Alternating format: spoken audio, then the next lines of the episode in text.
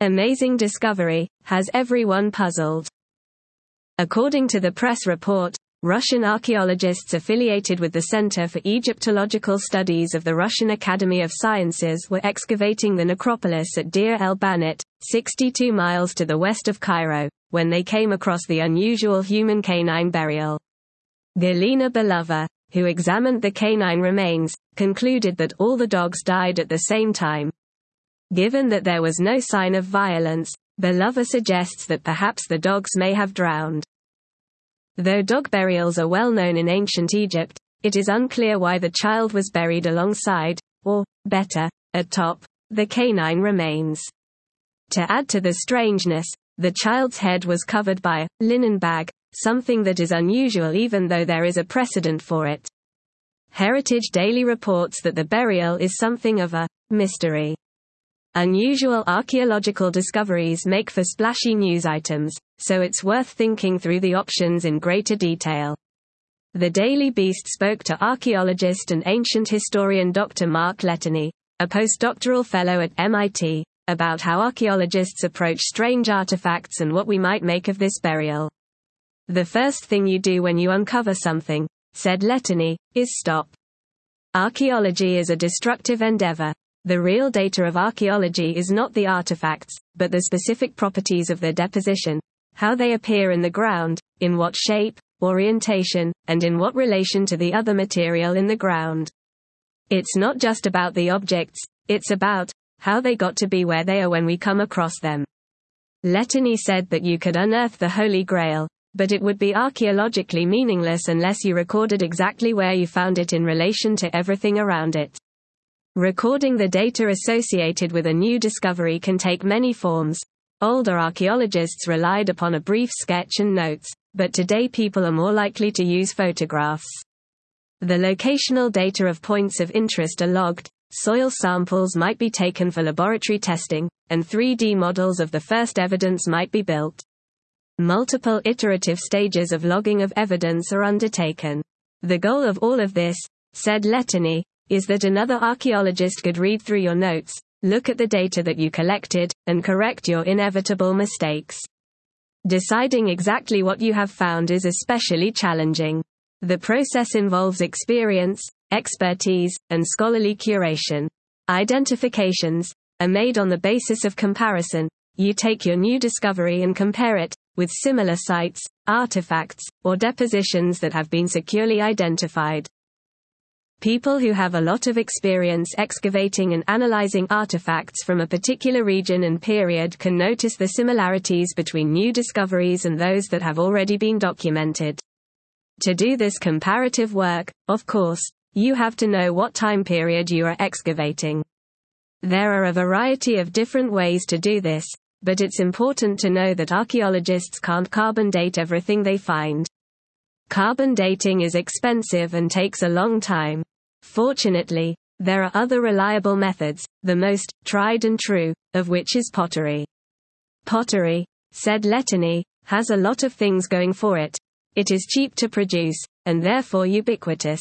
It is durable, and therefore stays intact over long time spans, and people's taste in pottery changes over time, meaning that if you can identify the style of pottery that you found in or near an archaeological feature, and you know the date range when that style was popular, you can tentatively date the feature. It's a bit like fashion. If you watch a TV show in which the women have big hair and sport neon leg warmers, you know it is set in the 1980s. The best analogy for this dating process, Letoni told me, is cell phones.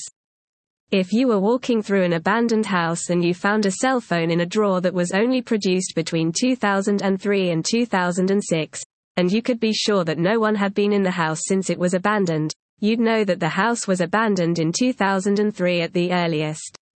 If you then found a six-pack of Coke cans that were the can style from 2004 to 2007, you could say that it was in fact 2004, at earliest, when the house was abandoned.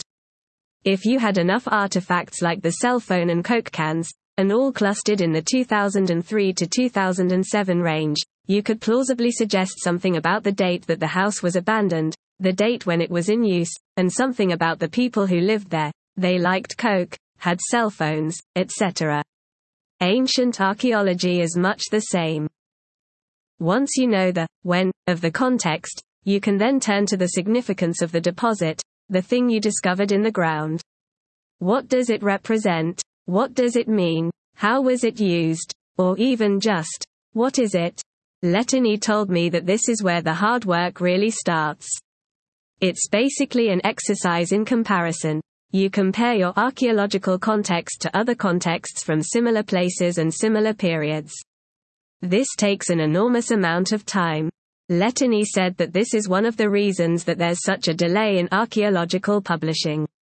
You might see a press announcement about an amazing discovery, but the formal site report will not come out for years or possibly even decades. This is because archaeologists are spending hundreds of hours gathering data and comparing the discoveries to other forms of evidence. In the case of this burial of dogs, the broader dataset includes Greco-Roman and late antiquity Egyptian burials. When something unusual is found, said Letoni, he usually turns to those who specialize in that thing. In this case, Letoni looked to specialists in burial, Dr. Liana Brent, a mortuary archaeologist, and canine burials in particular, Dr. Victoria C. Moses, a zoo archaeologist who specializes in dog sacrifice and burial. As it turns out, dog interment is in evidence almost everywhere you find human burials in the ancient Mediterranean world.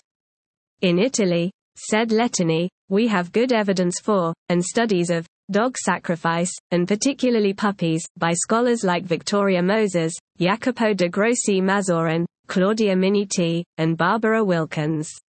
Inhabitants of Rome purportedly crucified dogs for their failure to warn them about a stealth attack by the Gauls in the 4th century BC. They were awakened by geese instead. Though this is not at all clear from news reports, the discovery itself was made in November 2007 and, thus, the Belova and Savanetsky findings have received some scholarly attention. In her article, Man's Best Friend for Eternity, Dog and Human Burials in Ancient Egypt, Dr. Salima Ikram, a distinguished professor of Egyptology at the American University in Cairo, discusses the phenomenon of dog burials in ancient Egypt and tackles this find in particular. Ikram notes that while the dogs had been crudely mummified, the child itself was preserved through natural desiccation. Ikram notes that the burial is highly unusual and does not fit with standard practice in which dogs served a kind of amuletic purpose. It is possible, she notes, that the child had been a caretaker of dogs raised to be votive offerings, and that, when it died, the child was honored by being placed alongside its charges. Ikram notes that a similar burial, in which a human was buried on top of thousands of dogs, was unearthed in a gallery at the Temple of Anubis, Anubion, at Saqqara. If this reading is correct, then the co-burial of the child and the dogs would be mutually beneficial. The dogs would be guaranteed care in the afterlife, and the child would be assured an eternal existence, the goal of every Egyptian. With respect to this particular find, said Letoni, we should exercise caution about some of the reported details of the excavation. The confident statement that the child was 8 years old at the time of their death is difficult to confirm. Letoni explained that while it is easy enough to identify a child, because the bones are small and there's no evidence that the subject had gone through puberty, it's difficult to be precise. There is no way to say, this child was 8 years old, based on bones alone, said Letoni, it is impossible. You can give a range, and the best archaeologists can often say with older children is prepubescent, which generally is indicated as under 14 or so. This is why, in her work, Ikram describes the child as under 14 years of age. Gender is even more challenging.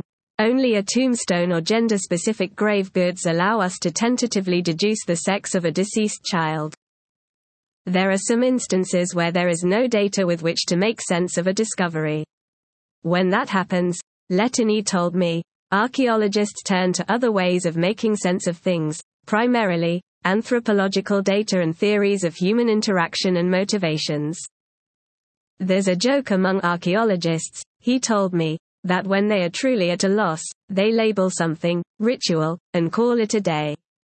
Ikram's study, and by extension Belova and Savanetsky's, is on much firmer ground as religion is a plausible explanation for any kind of burial practice.